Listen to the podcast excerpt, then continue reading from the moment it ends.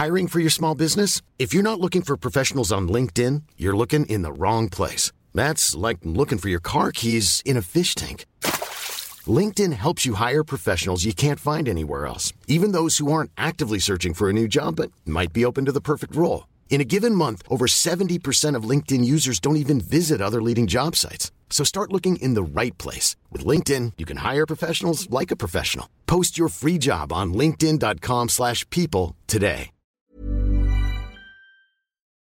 Bonsoir, bonjour, bon après-midi à tous et bienvenue dans ce nouvel épisode d'Histoire de succès, le podcast où des personnes viennent vous raconter tous les jeudis matins leur parcours vers leur succès.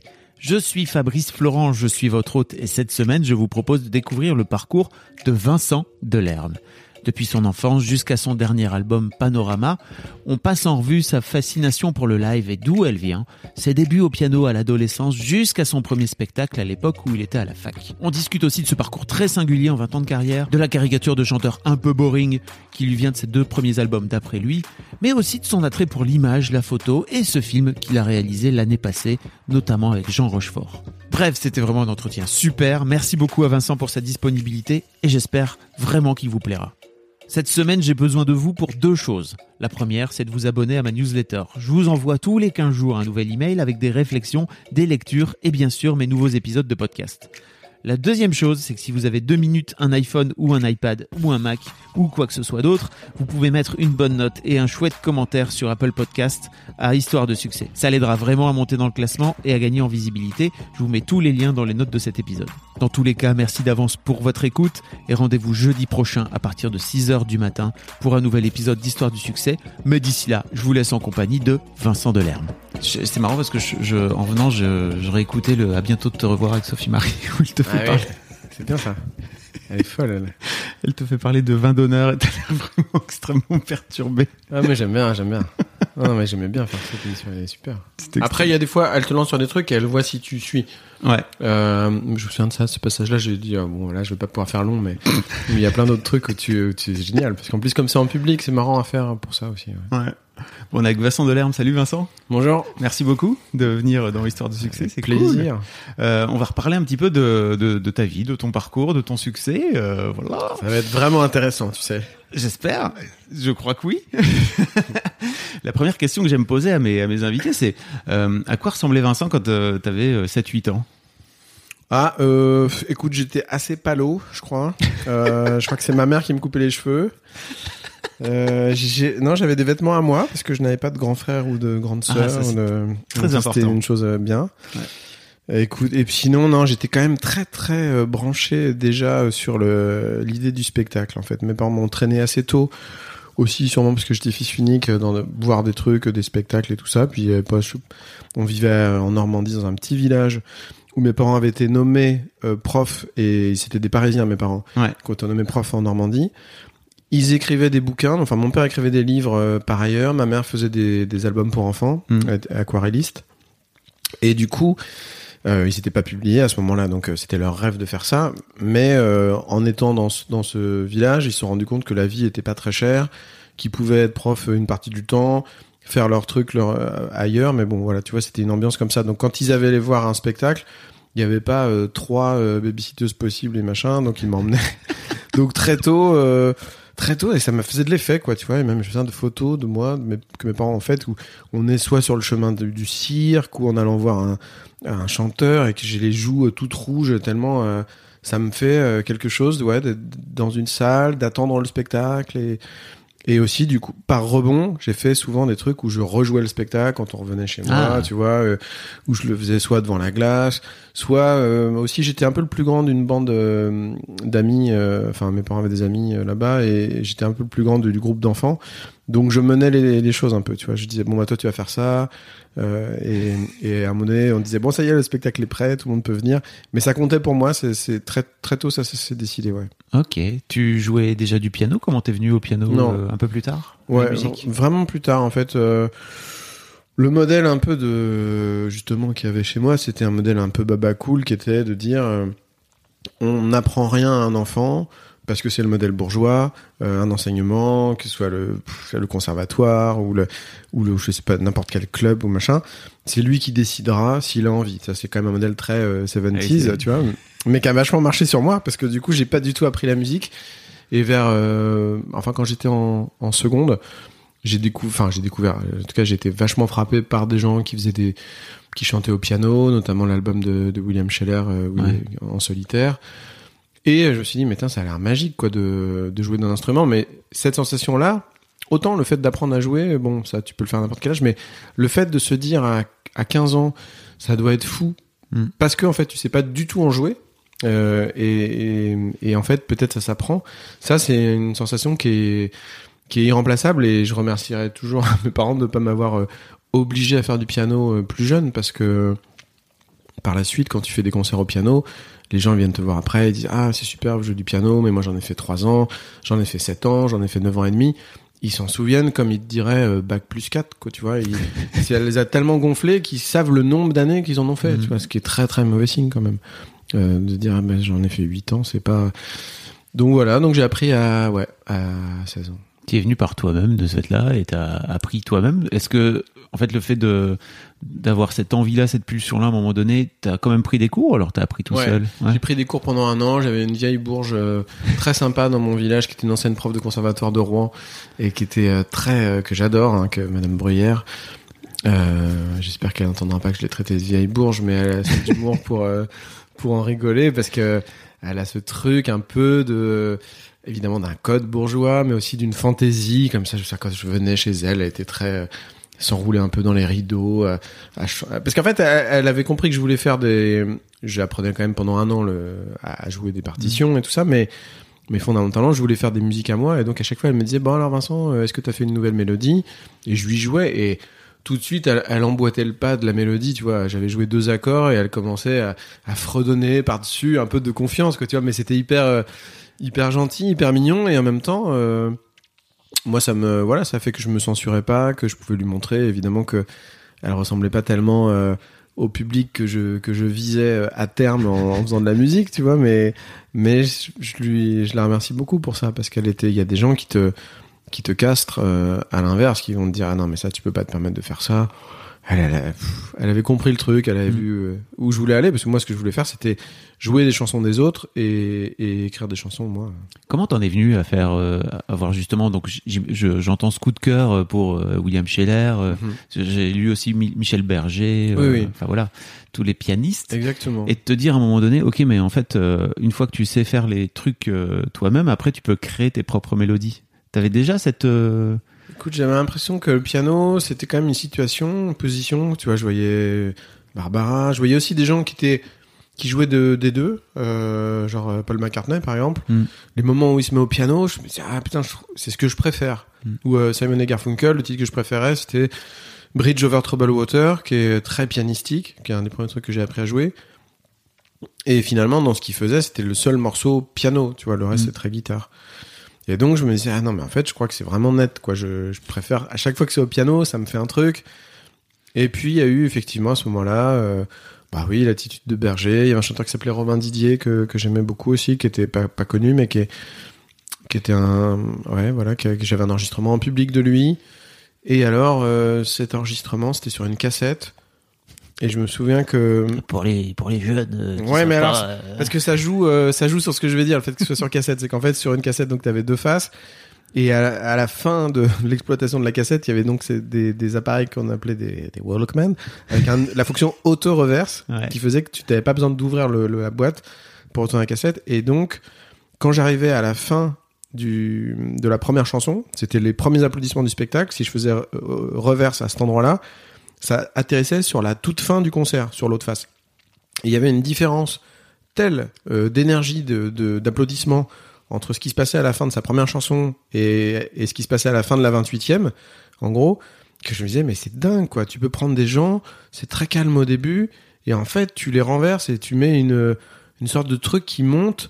Et évidemment que ça se fait pas comme ça, ça se fait aussi sur le fait de faire rentrer les gens dans une logique, dans un climat et tout ça, et ça m'a toujours fait de l'effet ce truc là, et ça me sert encore, parce qu'évidemment pour être franc il y a des concerts aussi où tu rentres et où c'est déjà un peu le feu parce que les gens avaient envie de te voir et tout ça, et puis tu fais aussi des fois des théâtres où il y a beaucoup d'abonnés qui connaissent pas forcément ta musique, qui sont un peu venus là pour voir ce que c'était, pour pouvoir en parler, Et donc, c'est assez frais quand tu arrives sur scène.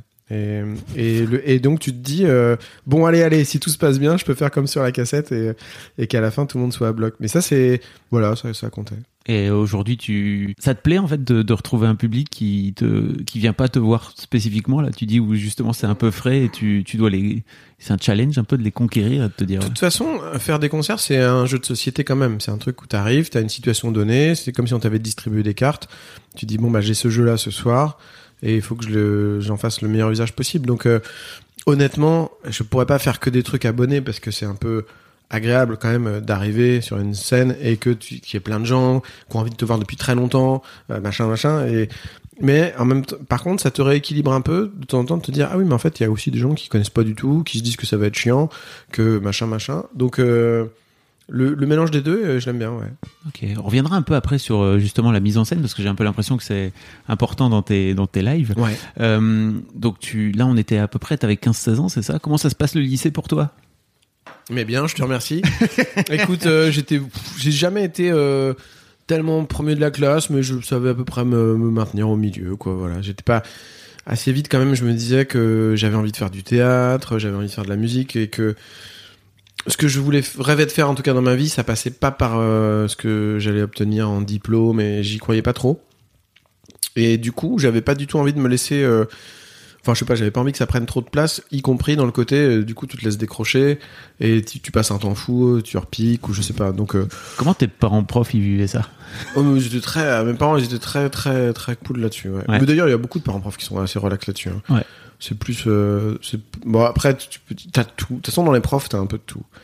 T'as vraiment. Et d'ailleurs, la preuve, c'est que t'as des profs que t'as adorés et des profs que t'as détestés. Donc t'as des profs qui changent ta vie dans un sens, d'autres qui la changent dans le mauvais. Pour moi, ça veut évidemment que ça dit un truc, le milieu prof, mais j'ai tellement connu dans l'enfance ce truc. Moi, plus jeune, enfin quand j'étais tout petit, mes parents faisaient des clubs à la maison avec leurs élèves et à chaque fois ils me disaient mais la chance que t'as, ton père c'est mon prof, c'est le prof que tout le monde veut avoir, pareil sur ma mère. Donc je me disais bon bah c'est super en fait, c'est un métier qui a l'air d'être vachement aimé. Et puis après je me suis rendu compte que c'était pas si simple, mais oui, ça c'était quand même une chance, c'était qu'il faisait partie des profs hyper populaires, qui faisaient faire plein de trucs. Mon père faisait club foot, ma mère club théâtre, club dessin, et puis au-delà de ça, ils avaient un truc, une manière de faire partager des choses qu'ils aimaient, de donner envie d'écrire, et ça a vraiment été des profs comme ça, quoi. Tu fais du théâtre, c'est ça, au lycée donc ? Ouais, je fais du théâtre même dès le collège, mais au lycée, je joue dans un...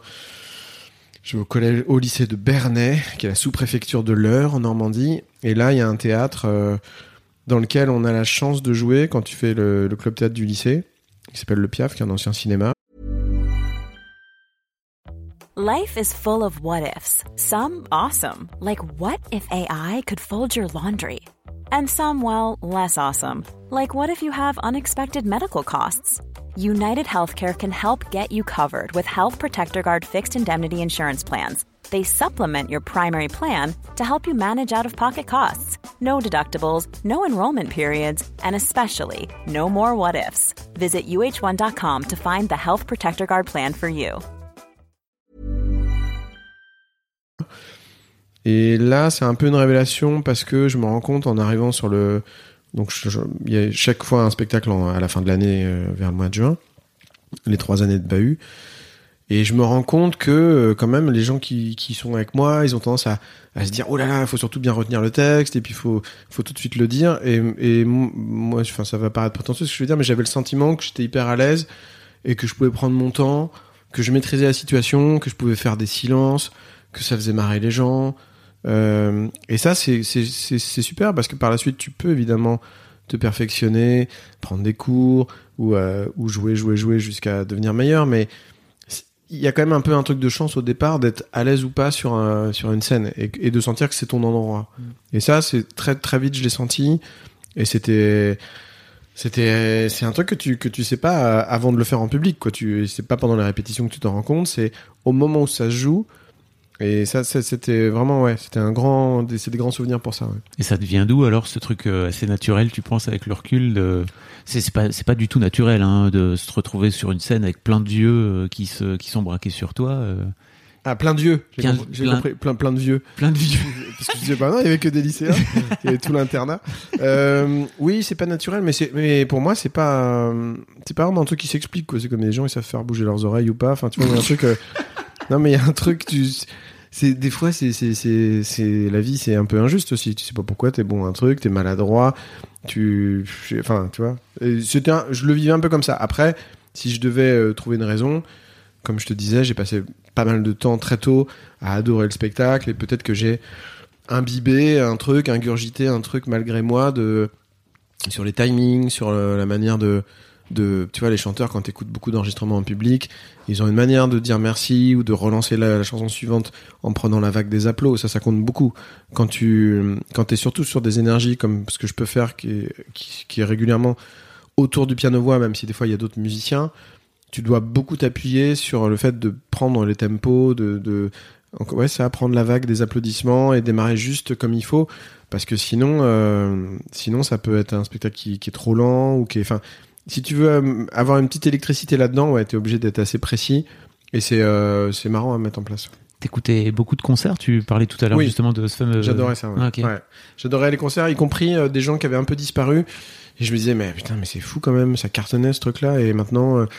plus tellement, donc ça veut dire quoi, ces gens qui sont à fond en train de faire un rappel. Je me souviens d'un enregistrement de Jonas comme ça qui me faisait de l'effet, et je me disais, mais ouais, c'est quand même ça m'a un peu fabriqué aussi, cette idée que tu peux avoir des gens qui sont à bloc de chez à bloc, et en même temps 12 ans après qui disent, ah oui, non, maintenant j'aime plus trop, quoi. Donc ça permet d'avoir un peu de recul quand tu débarques. Tu veux dire qu'ils aiment plus trop le live, non, ils aiment plus trop le chanteur, je veux dire, ils vont pas se déplacer, ils vont se dire, ouais, j'adorais quand j'avais 21 ans, mais là, tu comprends, je viens d'avoir mon deuxième enfant, donc avec ma nana, on sort plus trop. Enfin, tu vois, c'est piégeux, parce que quand tu vois des gens à fond devant toi, qui se lèvent comme un seul homme pendant un spectacle et tout, t'as l'impression que mentalement, tu peux pas t'empêcher de penser qu'ils vont rester là toute ta vie. Et en fait, c'est un match à chaque fois qui recommence, à chaque fois que tu fais une tournée, un album, et voilà.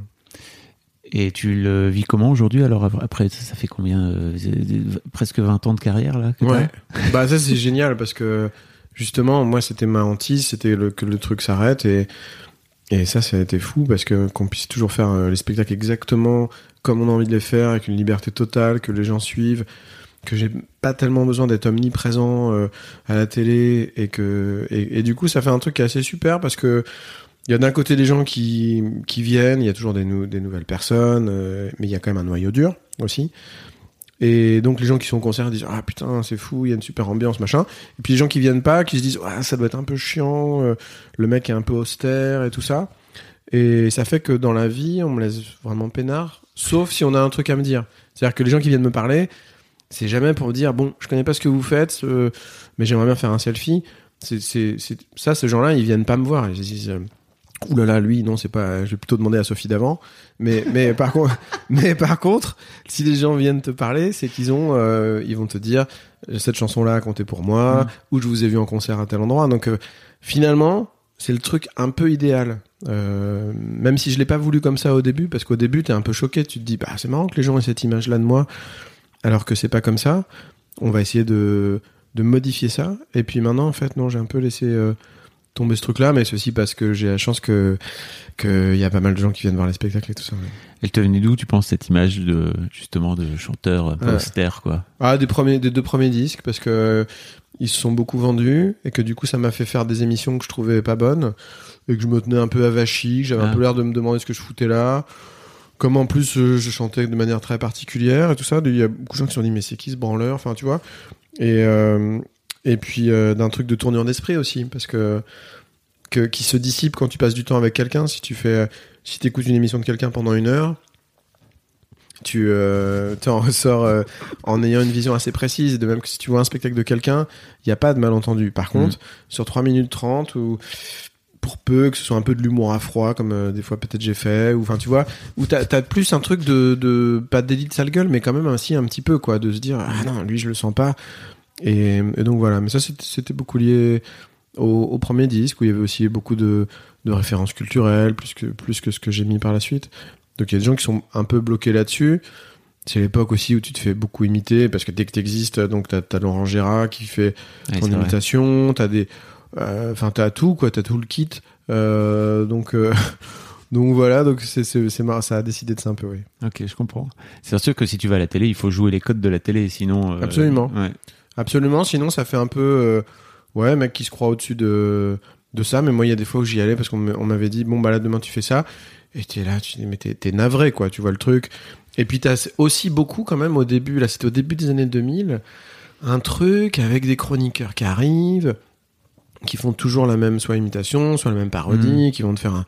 Alors moi, c'était toujours « Ah, nana, hier soir, j'ai ouvert mon frigidaire, j'ai pris un petit Suisse. » puis... Et donc, toi, tu dois faire semblant de trouver ça hyper marrant, sinon ça veut dire que t'as pas d'humour sur toi. Donc, t'es là à prier que le mec qui fait ton truc marrant soit vraiment marrant, ce qui arrive. Je me souviens d'une fois de Thomas VDB, par exemple, qui a fait un truc vraiment drôle. Et là, t'es soulagé, parce que tu peux vraiment te marrer du truc en train d'être fait. Mais sinon... tu peux pas faire semblant de trouver un truc marrant juste pour qu'on dise que t'as de l'humour sur toi. Ça, physiquement, ça marche pas, en fait. Ça se voit trop, quoi. En tout cas, moi, je suis pas capable de jouer ce jeu-là, de faire semblant de ça. Donc, bon, il y avait ce truc-là au début, mais c'était une époque aussi où, début 2000, il y avait la chanson, ce genre de chanson, c'était très, très, très présent. Et voilà. Ok. Pour revenir un peu à ton histoire, post-bac, tu fais une j'aime parler de mon cursus. Non, mais ça me plaît. Tu fais des lettres modernes, c'est ça, donc tu... Ouais. Je me souviens d'un truc de même, tu sais, le truc qu'on te fait faire en terminale, tu vas au centre d'orientation là. Ah. Et d'ailleurs, il y avait ça dans un spectacle de François Morel. Il disait ma cousine, comme elle savait pas du tout quoi faire comme métier dans la vie, elle est devenue conseillère d'orientation. Je trouvais ça pas mal. Écoute, ouais, je pars à Rouen. En fait, c'était la ville à 50 km de chez mes parents. Et très tôt, ils m'avaient dit bah, sans doute que tu iras là quand tu seras étudiant. Donc, quand j'étais plus jeune, on allait des fois à Rouen, tu vois, pour faire des courses, ou, comme font tous les gens qui vont dans une grande ville, qui habitent à la campagne. Et donc, je regardais les appartements, je voyais des petits couples et tout. Je me disais, bon, bah, plus tard, je serai là. Je serai amoureux d'une fille dans un appartement comme ça. Rouen, c'est une ville très... avec vraiment une ambiance que moi j'adore, mais qui est très particulière. C'est assez bas de plafond, il y a des colombages, il y a tellement de colombages et tout, que même tous les étudiants ont des appartements comme ça. C'est pas du tout réservé à un truc bourgeois, c'est vraiment, il y avait quasiment que ça. Et donc voilà, j'arrive à la fac. Enfin non, pour être franc, j'ai fait une année d'hypocagne, une année de prépa lettres, en me disant, tiens, au moins là je vais apprendre un peu, ça va faire un peu le si tu veux, le lien entre le lycée et la fac, et un truc un peu scolaire comme ça, un peu dur, même si c'était qu'une hypocagne à Rouen, c'était pas non plus Henri IV, mais quand même, déjà, j'en bavais, quoi. Je me souviens que j'arrivais plus du tout à faire du piano, plus du tout à faire du théâtre, j'avais plus le temps de rien. J'ai un souvenir d'un soir en prépa, où je suis à Rouen, et je me dis, putain, mais j'ai rien à faire ce soir, il y a rien à faire comme à rendre demain, tu vois. Bon, bah, je vais à la Fnac. Je m'achète un album de Renaud en public, tu vois, toujours un petit truc en public, qui s'appelle Visage pâle, rencontre et public, je crois. Et je rentre chez moi et je l'écoute sur mon canapé toute la soirée en me faisant, je sais pas quoi, une boîte de conserve. Et je me dis, putain, mais c'est génial, quoi. Là, ce soir, j'écoute tout un disque, je suis trop bien, il faisait nuit, je me souviens très bien de la sensation de cette soirée. Et le lendemain, j'arrive en cours et un prof qui dit, bon, bah, je ramasse les versions, c'était en anglais. Et je me dis, ah ben non, en fait, le seul soir que j'avais de peinard, en fait, c'est juste que j'avais oublié de noter qu'il y avait un truc à faire. Mais en fait, c'est des années, c'était fait pour ça, quoi. Pour que tu puisses jamais avoir du temps pour toi. Et donc, moi, comme j'étais pas bon, je ramais pour avoir la moyenne. Bref, j'arrête au bout d'un an. Et là, je vais à la fac. Et ce qui était bien, c'est que d'avoir fait cette prépa, ça m'a permis de faire la fac un peu en roue libre, d'avoir une méthode de travail qui me permettait de faire plein d'autres trucs. Et là, j'ai intégré une troupe de théâtre, de la fac, et qui était super, en fait, dans laquelle j'ai toujours, tu vois, encore aujourd'hui, j'écrivais à des gens qui étaient dans cette troupe. J'ai un de mes meilleurs amis qui s'appelle Emmanuel Noblet, qui a joué l'adaptation de Réparer les vivants, un livre de Maïd de Carangal, qui a eu un Molière pour ça. Mais c'est un peu miraculeux, tu vois, ils ont tous fait du théâtre alors qu'on était tous à faire des études d'autres choses, et que c'était la troupe amateur, tu vois. Mais en fait, ils étaient tous vraiment bons, et du coup on a eu assez vite une sorte de petite réputation. On était un peu des petites vedettes du campus. On allait en cours. Enfin, moi, j'allais en cours. Il y avait toujours une fille qui disait, ah, je suis venu voir le spectacle hier, c'était super. Et tu vois, c'était très particulier comme rapport, quoi. Tu t'assistes à des cours, t'es étudiant, et t'as des gens déjà qui te parlent d'un spectacle que t'as fait. Et ça, c'était génial. C'est des grands souvenirs. Un peu comme si t'étais quarterback aux États-Unis, quoi, tu vois. Ouais, t'as raison. Oui, c'est ça. Le truc que tu fais cette étudiant et grande vedette. Bon, c'était vedette de la fac de Rouen. Hein. J'ai vu aussi sur Wikipédia que t'avais fait un travail sur le cinéma de Truffaut, c'est ça? Ouais, en maîtrise, en fait, si tu veux, j'avais envie de faire un truc sur Truffaut. J'étais en lettres, donc il fallait trouver un axe pour ça. Et puis j'avais un prof qui a accepté, qui était sympa, qui était assez ouvert. Et donc ça consistait à dire en quoi le cinéma de Truffaut était littéraire, parce que la moitié des films de Truffaut, c'est des adaptations de bouquins. Il y a beaucoup de présence de l'écrit, il y a beaucoup des personnages qui s'envoient des mots, des personnages qui écrivent un livre dans les films. Enfin voilà, ça comptait beaucoup pour Truffaut, tout ça. Mais c'était une super année parce que là, je me sens en maîtrise, je crois que t'as 3 heures de cours et tu dois rendre ta maîtrise en fin d'année. Donc c'est vraiment l'année où j'ai fait cette maîtrise assez bien, enfin je veux dire assez sérieusement. Mais je faisais quand même beaucoup de chansons dans mon coin, de théâtre, parce qu'en fait ce truc c'est que c'est vis-à-vis de cette bande, ils savaient que je faisais du piano et des chansons, mais je les montrais pas trop, mes chansons. Parce qu'il y avait un autre mec qui était affilié à cette bande, mais qui était pas directement dedans, mais qu'on connaissait, qui lui avait la technique inverse, qui se baladait partout avec sa guitare, arrêtait pas de dire qu'il avait des contacts avec des maisons de disques à Paris, enfin vraiment le kéké, quoi. Et je me souviens qu'il y avait des filles qui disaient ouais, en fait, on était là à la soirée où il a créé l'intro de cette chanson-là, enfin tu vois, mais qui se mettait un peu en scène, tu vois. Et je me disais ah non mais faut surtout pas faire ça, faut vraiment faire le truc dans ton coin, puis quand t'es prêt tu ressors. Mais tu vois, exactement, ça joue dans le truc de l'enfance où tu dis je prépare mon spectacle dans mon coin. Et c'est toujours une idée mentale que j'ai quand je me dis si j'ai un nouveau concert à écrire, un nouveau spectacle à faire, je m'enferme et j'aime bien être dans cette situation très soit enfantine, soit en tout cas amateur du mec qui n'a aucun contact avec personne, qui fait son truc vraiment de son côté. Et évidemment qu'après, avec la chance que de faire ce métier depuis plusieurs années et tout, dès que c'est fini, tu peux en parler à tel technicien, à tel mec qui va t'aider pour les vidéos, et puis ça va très vite ensuite. Mais ce noyau de départ de solitude, il est vachement important pour moi. Et je collabore jamais. Oui, c'est ce que j'allais te demander. Ouais. De ce fait-là, tu travailles vraiment. Je collabore jamais. Je veux dire que les gens qui me disent ouais, on pourrait écrire un scénario à 4 mains. Non, mais plutôt mourir, quoi. Parce que moi, ce que j'adore chez les autres, pas chez moi, c'est qu'il y ait des défauts, tant pis, mais que ce soit vraiment la personne. Et que je me dise, je vois un film, je me dis ah bah ça me dit vraiment un truc de cette personne. Et quand j'écoutais un disque de Barbara, je regardais la photo sur la pochette, je me disais putain mais ça c'est vraiment elle, quoi. Et c'est une impression que j'aime beaucoup avoir, et qui fait que en chanson j'ai quand même tendance à préférer les gens qui écrivent eux-mêmes leurs chansons, par exemple. Ok. C'est intéressant. De ce fait-là, tu ne veux pas aller chercher chez d'autres, par exemple. C'est même avec le temps. En tout cas des textes, non. Ok. Ouais. Pour les musiques, c'est autre chose éventuellement, mais non, en fait, parce que du coup, tu creuses autrement, tu vois, tu collabores d'une autre manière. C'est-à-dire que là, tu vois, sur le dernier album, j'ai donné toutes les mélodies à différents artistes, et du coup, ça fait un truc même qui était assez potentiellement assez piégeux, parce que sur un disque, tu essayes d'avoir une unité, de dominer un peu la couleur de l'album en général. Donc, mais par contre, oui, sur l'impulsion de départ. Je crois pas au fait de se réunir à 2 ou à 3 dans une pièce et de se dire bon, de quoi on va bien pouvoir parler sur cet album. Ah ouais, ce qui serait super, c'est, tu sais, les fois où tu fais ça, nanana. Parce que là, sinon, pour moi, c'est un peu comme des sujets de stand-up, c'est-à-dire c'est un peu tu vois, les mecs de stand-up, c'est jamais ça peut être marrant leur sujet, mais c'est toujours, pour moi, il y a pas de style la plupart du temps.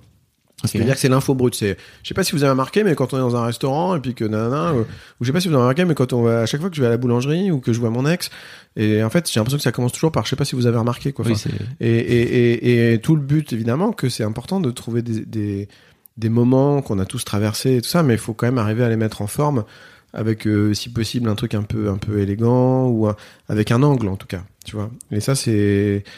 J'ai le sentiment que c'est quelque chose qui passe par le fait d'être un peu solitaire. Ouais. Ok, je comprends. Ah, c'était sympa. Non mais non mais c'est vrai. Non mais je vois que tu comprends. Je vois bien l'idée. Je pourrais avoir des grands yeux dire bah, bonjour, je comprends pas. T'sais. Non mais en fait le truc qui m'intriguait un peu, c'était de me dire voilà, ça fait toute cette année que t'es dans le métier, et peut-être en fait t'as pu rencontrer des gens avec qui tu avais justement envie de collaborer et de partager des choses, quoi, tu vois. Ah oui, mais là, je me fais l'avocat du diable de la solitude, c'est-à-dire que... parce que moi, je collabore beaucoup, au contraire. Oui. Tu vois, que ce soit... sur la mise en scène des spectacles, j'ai fait Memory avec Macha Makayev. Oui. J'ai fait spectacle d'examen parallèle avec Aurélien Bory. L'année prochaine, on doit écrire un spectacle à deux avec Johan Bourgeois, mais c'est un type d'écriture particulier parce que lui, c'est pas quelqu'un qui écrit des textes, c'est un chorégraphe qui met en place des spectacles. Donc là, c'est plutôt un truc complémentaire, quoi, c'est ça? Ouais, mais j'en fais beaucoup parce que je fais aussi tous les trucs de photo, quand tu fais la BO pour un film, là, tu vois, j'ai des BO à faire cette année. Et ça, c'est des trucs que tu fais évidemment avec d'autres gens, mais je parle vraiment de ce petit caillou de départ. Ouais, et j'ai d'autant moins peur d'essayer de le trouver seul,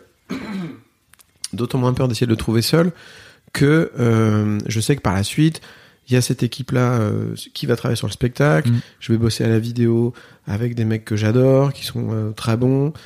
Et voilà.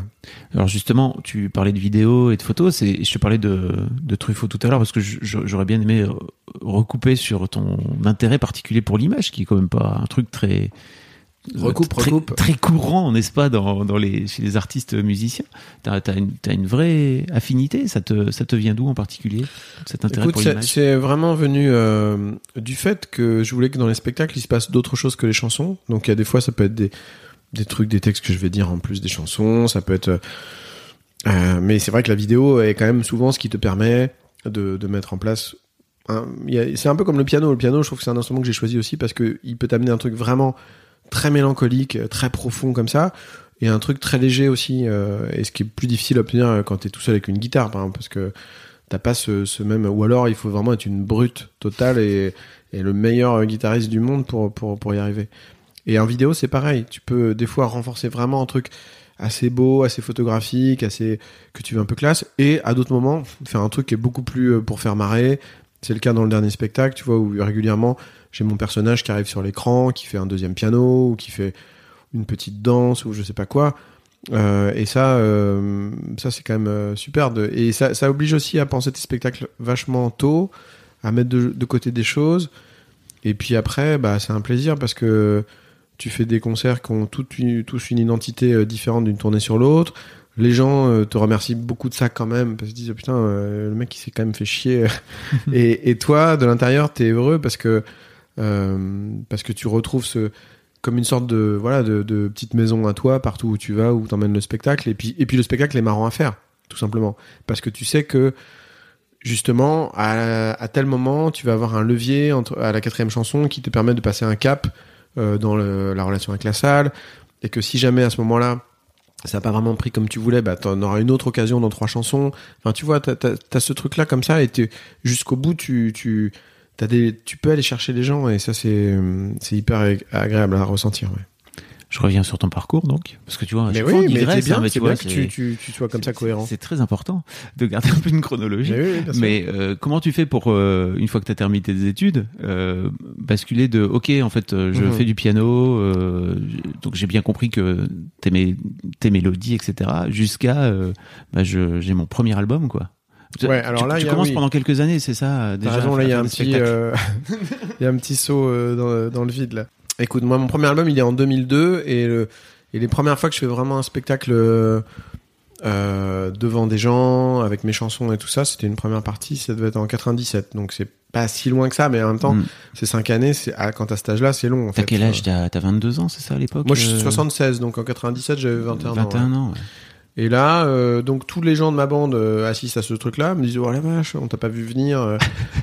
Tu gardais tes trucs pour toi. Ouais, voilà, c'est vachement bien, et tout ça. Donc c'était même marrant, parce qu'ils avaient tous la cassette en public. Enfin, je me souviens vraiment de cette... voilà. Ah, t'avais enregistré le... Ouais, à l'époque, tu sais, ça se faisait souvent...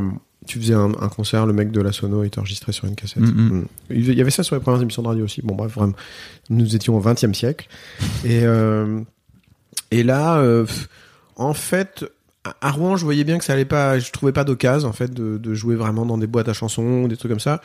Et il y avait quand même ça à Paris, il y avait des trucs, des cafés ou qui faisaient des auditions. Donc j'y suis allé, j'ai fait ça de temps en temps. Et au bout d'un moment, j'étais repéré par un mec qui avait joué dans une salle à Paris qui s'appelait Les Déchargeurs, qui est un petit théâtre vers les Halles, rue des Déchargeurs, qui a une salle à l'étage qui est donc la grande salle, qui doit faire 80 places, ou 120, et une salle dans une cave avec un piano droit, mais qui est très bon. Et lui, il me dit, je suis pas si loin derrière dans cette salle, mais du coup, je voulais la refaire, mais mes potes, ils vont peut-être pas se déplacer pour moi tout seul, donc j'ai entendu que tu chantais des trucs, est-ce que tu vas faire avec moi? Donc on a fait ce truc-là. On faisait, je pense, une heure. Et l'année d'après, alors, je sais pas, ça devait être en 2000 la première année, l'année d'après, à la même saison, j'ai loué la salle, mais pour moi tout seul. Et là, je passais tous les mercredis pendant peut-être 2 mois. T'arrives à remplir? Oui. À la fin, c'était carrément la folie. Il y avait au moins 43 personnes et c'était... c'est-à-dire que les gens, du coup, étaient assis dans l'escalier. Enfin, c'était en surjauge. Je me souviens très bien qu'ils utilisaient cette expression. Et que... Comment t'avais fait pour créer un public? Parce que là, ça s'est fait un peu par bouche à oreille. C'était et Internet, parce que François Morel, je lui avais envoyé une maquette de mes chansons parce que j'avais vu qu'il parlait de chansons, qu'il aimait bien ça. Et il m'avait rappelé, j'étais encore à Rouen, là, il m'avait laissé un message sur mon répondeur en disant « Bonjour, je m'appelle François Morel, vous m'avez envoyé votre disque et je vous aime beaucoup. » Ce message, je l'ai gardé très longtemps, je l'avais enregistré, puis après je l'ai paumé.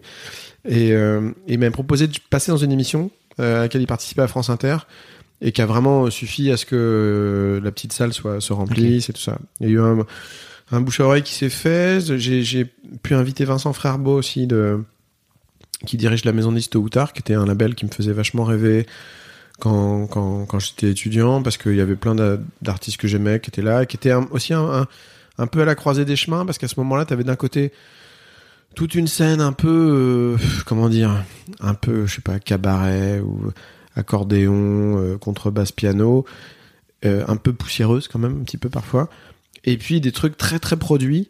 Et je trouvais que chez Tôt ou Tard, ils avaient des gens qui étaient Thomas Fersen, Franck Monet, Lassa, qui étaient dans une sorte de tradition, ou Dick Hennegarn avec les arrangements de Joseph Racaille, tradition plutôt chanson, mais toujours hyper classe, les arrangements assez modernes et tout ça. Et j'étais les seuls à être sur cet équilibre-là. Donc je voulais aller chez eux, et puis à force d'en parler, il a entendu, il est venu voir le spectacle, et après on m'a fait faire les premières parties de Thomas Fersen à La Cigale pour... un peu vérifier que ça se passait bien, que les gens m'aimaient bien. J'étais pas signé à ce moment-là. Mais par contre, j'ai été signé très vite, une fois que la première partie, on les a faites. Ouais. C'est toujours ton label aujourd'hui. Et ouais. Ça, c'est pas rien. Hein, parce que... T'étais resté fidèle. Bah, et eux aussi, surtout eux, parce qu'ils auraient pu me jeter. Hein. Mais c'est sûr que je crois beaucoup à ça, et évidemment, c'est comme un couple. C'est-à-dire que... Sur le papier, c'est génial d'être ensemble depuis longtemps, mais ça fait aussi qu'il y a des moments où c'est moins simple, où tu te poses des questions.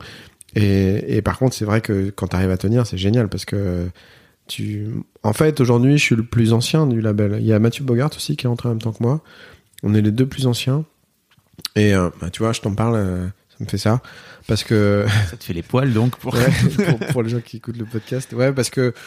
parce que j'ai rêvé d'être là, parce qu'il y avait tout plein de gens que j'adorais, donc qui des fois eux ont quitté le label, mais pour des hasards aussi, dans le cas de Lassa parce qu'elle a disparu, et puis pour les autres parce qu'ils ont des fois changé de maison de disque, mais voilà, c'était vraiment mon rêve et c'était un truc que j'avais en tête. Ouais, je suis assez constant dans ce que j'aime, tu vois, tu me ferais écouter genre je sais pas. Une après-midi entière ou une semaine entière d'écoute de ce que j'écoutais à 19 ans, je te dirais pas, ah non, mais je supporte plus du tout ce truc-là. Il y a plein d'autres choses que j'ai appris à aimer par la suite et à rajouter. Mais il y a quand même un fond de, les choses que j'ai aimées, je les aime toujours, ouais. Y compris des trucs, en me disant, ça quand même, c'était un peu limite, mais j'ai une tendresse pour ça, ouais. Mais comme quoi, par exemple? Comme AA. Par exemple, qui est un groupe que j'aime toujours bien, finalement. Tu vois, j'ai écouté leur unplugged récemment que je trouvais assez bon. Ouais. Non, mais tu vois, j'ai toujours eu du mal avec ce truc des gens qui ne supportent pas de voir leur ancienne coiffure, leur ancienne chemise sur une photo. Voilà, ça fait partie d'une histoire. Ok. Non, je sais pas si j'arrive à tuer, mais ok. Ah, tu rigoles? Non. Attends, vas-y. Regarde, tu vois, les gens, ils disent, ah, là, tu leur brandis une photo d'eux à 17 ans, et ils disent, ah, non, mais c'est affreux comment j'étais, comment j'étais coiffé, comment, enfin, oui, c'est normal, les modes, elles changent, et Mais c'est sûr que moi, ça m'a toujours vachement parlé, le rapport au temps, pas du tout dans l'idée de toujours ressasser le passé, mais dans l'idée de se poser tout le temps la question, à tous les âges de ta vie, où est-ce que t'en es, quelle est ta trajectoire et d'où t'es parti pour en arriver là. C'est ce qui donne de la valeur, en fait. Par exemple, tu parlais de ça, d'être toujours dans cette maison de disques-là. Je voulais te parler de tes albums live aussi, et notamment de cet album où tu reprends des chansons avec des artistes, qui, en plus, si je me trompe pas, en plus, c'est Les gens qui doutent de Barbara, qui est ta chanson la plus écoutée sur Spotify. Je sais pas si tu savais ça, mais... Ouais, non, c'est pas de Barbara, c'est d'Anne Sylvestre. Oh, Dan Sylvestre, pardon. Mais, je sais. Mais après, c'est assez bizarre ce truc-là d'ailleurs. Bon, après, ça passera. Mais de c'est quoi drôle. Bah, que ce soit la plus écoutée, c'est quand même très curieux. C'est une chanson que j'ai chantée une fois dans ma vie, ce soir-là. Et que t'as transformée en... Oui, en fait, pas tout seul. C'était avec Jean Rochefort et ouais. Albin de la Simone. Mais après, c'est ce concert-là, ce qui était marrant, c'est qu'on avait, fait 15 soirs de Cigale. Et donc, il y avait un invité tous les soirs différents. Et en plus, on était 6 musiciens sur scène, donc c'était à chaque fois, il y avait une sorte de, on bossait l'après-midi, le titre, mais c'était un gros truc à mettre en place. Et après, on a tout réuni, et ça donne l'impression en fait que ça a été fait sur une seule soirée, mais c'était vraiment, ça s'est fait soirée après soirée. Et le truc qui était bien, c'était qu'à chaque fois, l'invité arrivait très tard, genre sur les rappels. Donc à un moment donné où tu te dis pas qu'il y aura un invité, ouais. Donc c'était toujours un peu une bonne surprise. Et je me souviens comme ça de Souchon qui arrive sur la rumba dans l'air et qui était vraiment il était vraiment assez tard quoi. Et en plus il rentre, on était tous en costume parce qu'on est donc on revient de rappel et on est tous en costard, tous les musiciens avec une coupe de champagne à la main. Bon, les gens se disent tiens, c'est un petit effet qu'ils font, c'est marrant. On commence la chanson et lui bing, il rentre alors qu'on a déjà commencé et il est aussi en costard avec une coupe de champagne à la main, donc c'était énorme quoi, la déflagration, le bruit que ça a fait dans la salle, c'était trop bon parce que les gens jamais ils pouvaient penser que voilà quoi, qu'il y avait un mec qui allait arriver de cette façon. Donc tout ça c'est des gros souvenirs, évidemment plein d'anecdotes sur chaque invité, ceux avec qui c'était pas génial parce que c'était très fragile aussi souvent, comme on faisait le truc qu'une fois en public, oui. Tu vois, il y avait pas, tu pouvais pas te dire bon bah c'est pas grave, on prendra la prise de demain. Donc mine de rien, c'est quand même un album qui réunit, je sais pas, il doit y avoir 15 chansons qui ont toutes été jouées une seule fois de cette manière-là, qui ont été répétées, mais ça s'est fait quand même pas mal à l'énergie du moment. Ouais. Mais c'est ça que t'aimes en même temps. J'adore. Oui, c'est ça. Ouais, c'est sûr. En fait, quand ça passe, c'est ce qu'il y a de mieux, parce que tu te donnes à ressentir un truc qui est très, très lié à la vie. Et ça, c'est un truc que j'aime beaucoup dans le film que j'ai fait. Ça comptait beaucoup pour moi qu'on soit pas là à tout baliser sur les moments de tournage en termes de bruit environnant ou de lumière dans la. On se dit non, on s'adapte on prend ce qu'on nous donne ce jour-là, ce que la météo va nous donner, ce que la rue va nous donner. Enfin, tu vois. Et ça, c'est sûr que quand t'arrives à bosser de cette manière-là et à trouver des gens surtout qui sont d'accord pour bosser comme ça, c'est génial. Tu viens de balancer là comme ça l'air de rien que t'avais fait un film. Mais oui, absolument. Mais c'est vrai sans que aucun contexte. Le film était, ça m'y faisait penser vraiment parce que c'est clair qu'il a été fait dans cette énergie-là. Ouais. C'était un docu donc, c'est ça. Mais là, on n'est plus du tout dans la chronologie là du coup. Putain, ouais, c'est pas grave parce que tu vois, on digresse, on revient, on revient. Okay, ça va, alors. C'est pas si grave quoi, tu vois. Ça va alors. C'est un mois. Ouais, si on devait dire entre pas du tout documentaire et documentaire, ce serait quand même plutôt documentaire parce que il y a des vrais témoignages, des gens que j'interviewais, mais après ce qu'on en a fait, c'est comme une sorte d'exercice de construction à partir de matière documentaire. Donc, pour schématiser, on a ce film au départ, ça n'était pas un documentaire, c'était une histoire suivie, un garçon et une fille qui se rencontrent dans un musée, qui assistent à plein de d'installations, plutôt d'art contemporain. Il y a une forêt en vidéo, donc c'est prétexte pour le mec à raconter qu'il vient d'un coin où il y a une forêt. Ils ouvrent une porte, il y a Jean Rochefort qui fait une conférence dans une salle et ainsi de suite. Sauf qu'à un moment donné, je me suis dit mais en fait c'est un peu bidon mon truc de voir relier toutes ces séquences par l'idée d'un garçon et d'une fille qui se rencontrent, qui vont avoir une histoire d'amour. Donc un peu bullshit. Donc laissons tomber ça et faisons juste un télescopage de personnages. Donc en fait dans le film tu te branches sur des gens pendant 3 ou 4 ou 5 minutes qui te disent quelque chose d'eux.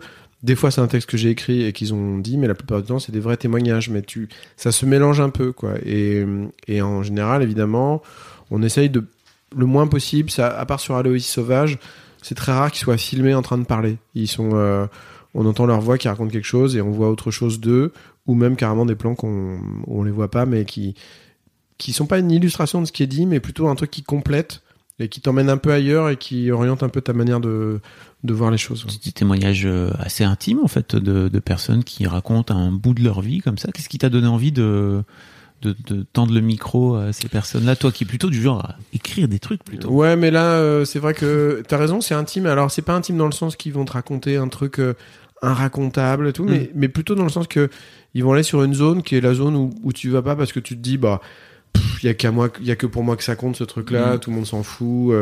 Et ça en fait ce qui m'a fait aller là, c'est que par tempérament, c'est quelque chose que j'ai toujours eu quand je passe du temps avec les gens. J'arrive toujours à leur soutirer, enfin en tout cas à repartir en ayant quand même appris des trucs sur eux de cet ordre-là, parce que ça m'intéresse pas beaucoup de savoir ce qu'ils font à leur boulot ou la promotion sociale, ou enfin ça m'intéresse plus de savoir comment ils réagissent à des choses ou comment ou je sais pas, ou s'ils sont saoulés par leurs collègues de bureau, tu vois, mais c'est plus de cet ordre-là, sur le ressenti et sur nos sensations, nos émotions et de mettre un peu les pieds dans le plat de ce truc-là. Donc ça, je l'ai souvent fait. Et Comment tu fais ? Les gens sont un peu mal à l'aise ou... Ah non. Okay. Ah non, pas du tout. Ouais. Non, pas du tout. Parce que juste, tu... Bah, je sais pas que c'est pas vraiment une technique. Hein, c'est juste que c'est déjà du temps que tu investis avec les gens. Ouais. Parce qu'effectivement, si tu passes que 20 minutes, ça n'arrivera pas. Mais tu rentres, tu t'intéresses à eux. C'est-à-dire que si tu t'intéresses vraiment, que tu rebondis sur le truc qu'on te dit, ah bon, mais c'est marrant de dire ça, parce qu'en général, les gens qui te disent ça, c'est plutôt des gens qui sont comme ci ou comme ça. Très vite, tu arrives à, à pas forcément cerner la personne pour la cerner, mais en tout cas à discuter et à partir sur des sujets qui sont pas forcément ceux qu'on aborde généralement le plus souvent. Donc en faisant le film, j'avais cette impression aussi que des fois je récoltais des choses et je me disais ça c'est chouette pour les gens, parce que c'est dans le cas des gens identifiés comme Souchon ou Rochefort ou Vincent Dedienne, c'est pas forcément ce qu'on entend d'eux d'habitude. C'est intéressant. Okay. Je te remercie, j'aime bien que tu dises ça. Non mais en fait je pense que d'une manière générale, après c'est un peu un cliché, mais j'ai remarqué qu'il y avait quand même beaucoup d'artistes qui avaient plutôt besoin de parler. Ouais. Et de dire des choses, et que c'est assez rare les artistes qui sont capables d'écouter correctement. Tu vois ce que je veux dire ? Oui, mais c'est ce qui fait que d'ailleurs que quand t'es en fin de tournée, t'as vraiment besoin de... En tournée, t'as du mal à écrire, par exemple, parce que tout tourne autour de toi, quoi. C'est-à-dire qu'on te parle de tes spectacles, les gens font gaffe à toi, de t'accueillir bien à la gare, de te demander si t'as tout ce qu'il te faut dans ta loge. Donc c'est un peu une vie... qui tourne sur ta tronche, quoi. Donc c'est pas très constructif cette phase-là. Enfin c'est super hein, pour d'autres raisons, parce que c'est super de faire les spectacles, mais c'est une phase où t'es pas moins ouvert, quoi. Enfin quoi qu'avec les années justement tu t'obliges à être autrement, mais les premières années tu vis le truc à fond pour toi et voilà. Mais finalement le mécanisme il a été le même pour moi, parce que c'est-à-dire que dans mes chansons je pars de moi, d'un truc que j'ai ressenti en me disant je sais pas si les autres ça leur fait pareil mais moi ça me fait ça. Et là j'ai fait la même chose pour le film mais avec d'autres gens, c'est-à-dire en me disant tiens eux ils ressentent les choses comme ça, je sais pas si c'est un truc je sais pas si c'est tout le monde, je sais pas si c'est partagé par d'autres. Mais c'est la même mécanique en fait. Voilà, c'est juste pas le même matériel de départ. Tu racontais aussi que t'avais des BO d'albums à faire là cette année. Oui. Comment t'as avancé, comment tu t'es retrouvé à faire des BO de films comme ça, et qu'est-ce que ça donne comme exercice particulier par rapport à l'écriture d'un album par exemple ? En fait, tu vois l'année dernière par exemple, c'était vraiment l'année qui te pressurise, mais où tu te colles une pression tout seul aussi. Parce que je voulais finir ce film, parce que je voulais faire un album et un spectacle. Donc c'était 3 temps qui sont un peu tous les 3 casse-gueule, parce que le film, tu fais un peu le malin de dire tiens, j'ai fait un film, regardez, faut quand même que ça tienne un peu la route. Et puis t'as aussi cette pression positive des gens qui disent de toute façon vous, à chaque fois moi j'adore. Donc évidemment j'échangerais ça pour rien au monde, c'est super qu'on vienne te dire ça, mais quand même il y a un moment où t'es dans la rue où les gens viennent te dire moi j'ai déjà mes places pour La Cigale et toi tu sais même pas encore ce que tu vas chanter là-bas, et ils disent mais de toute façon ça va être super parce qu'à chaque fois c'est super, et tu dis ouais, attends c'est un peu donc voilà, donc l'année dernière c'était un peu ça, et c'était le moment où forcément t'y peux rien, même si tu sais que tu peux te déchirer sur un disque, que c'est pas ça qui va faire que tu disparais du jour au lendemain, mais quand même t'as pas trop envie de louper ton tour là-dessus. Parce que après, tu joues tes chansons pendant 1 an et demi en tournée, parce qu'elles t'accompagnent, parce que c'est ça donne aussi quand même le pouls un peu de la tendance de là où t'en es dans ton parcours, quoi, tu vois, le fait de à la fois d'avoir une forme de constance par rapport à la chose que t'as pu faire et d'avancer, de collaborer avec des gens différents, d'avoir une couleur de son différente. Et là on est dans l'année 2020, c'est l'année hyper relax là-dessus, parce que bah, évidemment il y a le spectacle à jouer, mais il est déjà écrit, donc il faut juste être un peu en forme et être à ce que tu fais, et après tu peux justement être dans des collaborations, faire une BO, faire des choses comme ça qu'il faut réussir aussi et pour lesquelles tu travailles tout autant, mais où t'as moins ce truc de les yeux ouverts au plafond la nuit, te dire oh là là, si jamais ma BO elle est ratée, c'est la catastrophe. Tu réfléchis pas comme ça et t'as plus de place, tu vois. J'adore faire de la photo, j'ai pu ressortir plein de photos argentiques que j'avais mises de côté pendant un temps parce que c'était pas le moment, donc tu peux faire tous les side projects un peu cette année, donc ça c'est vraiment super. Et le BO j'en ai pas fait beaucoup pour l'instant, mais là du coup ça s'est un peu déclenché parce que la première était à fonctionner un peu, et puis c'est agréable parce que tu rentres dans la logique de quelqu'un, d'une esthétique de film, d'essayer justement un peu, ça rejoint ce qu'on disait sur le fait d'essayer de comprendre les gens en discutant, tu essayes de renifler quelque chose, quoi, tu vois, et de t'aligner, parce que ça n'a pas de sens. Moi je vais pas faire une BO en me disant en tout cas je veux faire passer exactement mon style de Vincent Delerm et tout ça, non, ton style, malgré toi, il sera toujours un peu là, quoi que tu fasses. Et par contre, après, tu essaies de rejoindre l'envie de la personne qui a fait le film. Ouais. Merci beaucoup, Vincent. Badi, je t'en prie. On a fait le tour, c'était bien. On a fait quelques ellipses, hein, tu vois, mais on a parlé de plein de choses, c'était super. De quoi ? Qu'est-ce qu'on aurait oublié dans mon cursus ? Qu'est-ce qu'on aurait oublié ? De quoi que tu voudrais parler dont je t'aurais pas parlé, par exemple ? On a parlé très rapidement de Memory. C'est un moment marquant un peu pour toi ou pas ? Ah oui, hein? Oui, c'est un moment de bascule un peu, parce que c'est un moment où j'avais fait 4 albums studio à ce moment, donc ça faisait une petite dizaine d'années que j'étais apparu, et les premières années, alors que tu vois, on en a parlé, je venais du théâtre et je me disais tiens, j'aimerais bien mettre ça dans mes spectacles. Je m'autorisais pas trop le truc, je me disais non, attends, t'es chanteur, fais pas le malin, c'est un peu velléitaire de vouloir tout montrer, nanana. C'est très français ça, tu vois, de te dire... Il faut se censurer. Non, j'allais dire d'être dans une case, de pas en sortir. Oui, quoi. Oui, sans doute. Et puis en fait, mes spectacles, au fur et à mesure, je mettais de plus en plus une part grande comme ça de choses un peu plus théâtrales ou vidéo. Et donc, je me suis dit, bah tiens, je vais faire un spectacle qui va inverser la proportion, ce sera à 80% du théâtre et un spectacle, et puis il y aura juste quelques chansons en plus. Et c'était aussi pour que faire quelque chose où les gens sont obligés de l'avoir vu pour en parler, parce que c'est le défaut des chansons, c'est leur force aussi, c'est que tu peux très vite avoir un avis, les entendre comme ça et te dire oh j'aime pas ou j'aime bien ou je trouve ça... et évidemment quand tu fais un spectacle ça peut pas être comme ça, les gens peuvent pas dire oh Memory c'est nul, je l'ai entendu 2 minutes à la radio, non ça marche pas, t'es obligé de venir, donc c'était important, et en fait le fait que les gens soient beaucoup venus alors que c'était il n'y avait pas de chansons, il n'y avait pas d'album qui correspondait, que c'était un truc où c'était impossible de comprendre. En plus moi dans ma communication j'étais quand même pas clair sur ce que c'était, enfin c'était pas facile à raconter et à vendre tout simplement, et bah du coup ça a ouvert vachement les choses pour la suite, c'est-à-dire que je sais qu'à tout moment je peux proposer un truc un peu à faire un pas de côté Et ça, c'est vrai que dans mon parcours, du coup, ça a été un moment précieux et que tu as bien fait de me relancer sur Memory. D'où le film, donc, c'est ça. C'est-à-dire que oui, le film, ça fait partie. T'autorise à être réel. Ouais, c'est sûr. C'est après la condition pour ça, quand tu veux faire des choses un peu différentes et en dehors de ton cœur de compétence qui reste la chanson et qui restera toujours la chanson pour moi. C'est qu'il faut quand même faire ça sérieusement, quoi. Si tu le fais un peu en disant ouais tiens ça va être marrant, je vais faire une pièce de théâtre, ou ah oh, tiens je vais faire un film, là du coup ça peut devenir une boucherie parce que tu te fais épingler par tout le monde se dit mais pour qui il se prend, donc à chaque fois il faut quand même que tu t'y consacres vraiment, mais c'est hyper agréable à faire. Et un dernier truc dont je t'ai pas parlé, c'est de tes collaborations avec Jean Rochefort notamment. D'où te vient cette appétence avec ce fabuleux monsieur ? Ben Jean, je lui avais écrit une lettre quand j'ai fait mon 3e disque, c'était en 2006, pour lui demander de jouer dans un clip qui s'appelait Sous les avalanches, et je lui avais dit par contre il faut être en chemise hawaïenne, il faudrait que vous fassiez semblant de jouer de la batterie, vous aurez des tongs aux pieds, oui pas de problème. Donc je faisais un coup de fil avec lui, j'étais dans une chambre d'hôtel à Toulouse en tournée, où je lui demandais ses mensurations, il me dit... Ma femme me dit, je connais tes mensurations, mais d'autres choses. Enfin, c'était vraiment du Rochefort, tu vois, de pur jus. Et puis on a fait ce clip, c'était très très très marrant, très gentil évidemment. Et après on s'est beaucoup revus, on a passé beaucoup de temps ensemble, et puis on a fait un projet pour enfants qui s'appelait Léonard une sensibilité de gauche, qui est venu chanter à l'Olympia plusieurs soirées quand j'y étais passé, et surtout du temps chez lui, tu vois. Donc au point qu'il a beaucoup, on a souvent parlé de cinéma, qu'il m'a souvent dit il faut que vous fassiez un film Vincent, vous êtes vraiment fait pour ça.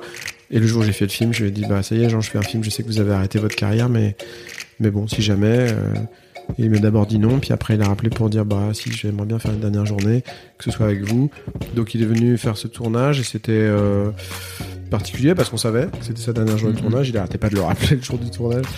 Et donc il faisait des blagues avec ça, mais forcément il y a eu un moment donné où ça nous a quand même un peu étreint d'avoir la conscience de ça et de se dire il faut pas faire n'importe quoi quand même. Et c'était un cadeau incroyable quoi. Je suis un peu comme une filiation entre vous, je sais pas, il y a un truc. Ah oui ? Ouais, de l'extérieur, là, comme ça, tu vois. Écoute, ça me fait plaisir, je vais me laisser pousser la moustache, alors. Mais je sais que lui, il a beaucoup de choses, il nous laisse beaucoup de choses, et tu vois, il disait tout le temps, mon cher ami, on ne prend jamais de risque à prendre un risque. Et ça, c'est une phrase qui est importante, parce qu'effectivement, lui, il a fait beaucoup de premiers films, de trucs où il savait pas où ça allait, même avec nous, hein, dans le film, les plans qu'il a tournés. Il sait que c'est les derniers plans de lui, il a conscience de quand même de qui il est dans le paysage, et à aucun moment il te dit attendez Vincent, je voudrais quand même savoir comment vous allez utiliser ces plans, qu'est-ce que vous allez leur faire dire, tout simplement. Donc voilà, donc j'étais heureux de montrer le film à son épouse quand il a été fini et qu'elle l'aime bien. Merci beaucoup. Merci pour ce moment. Toi. C'était super. Ah, alors ça va. Un grand merci à vous d'avoir écouté jusqu'au bout. Pensez à rejoindre le serveur Discord pour venir commenter avec le reste de ma commu. Je vous trouverai tous les liens dans les notes de cet épisode. Et si mon travail vous plaît, je vous rappelle que vous pouvez m'offrir en échange un peu de sérénité en vous abonnant à mon Patreon ou en m'envoyant de l'argent en vous munissant de votre CB. Vous trouverez tous les liens dans les notes de cet épisode également. Bonne fin de journée et j'espère à très bientôt pour un nouvel épisode de podcast.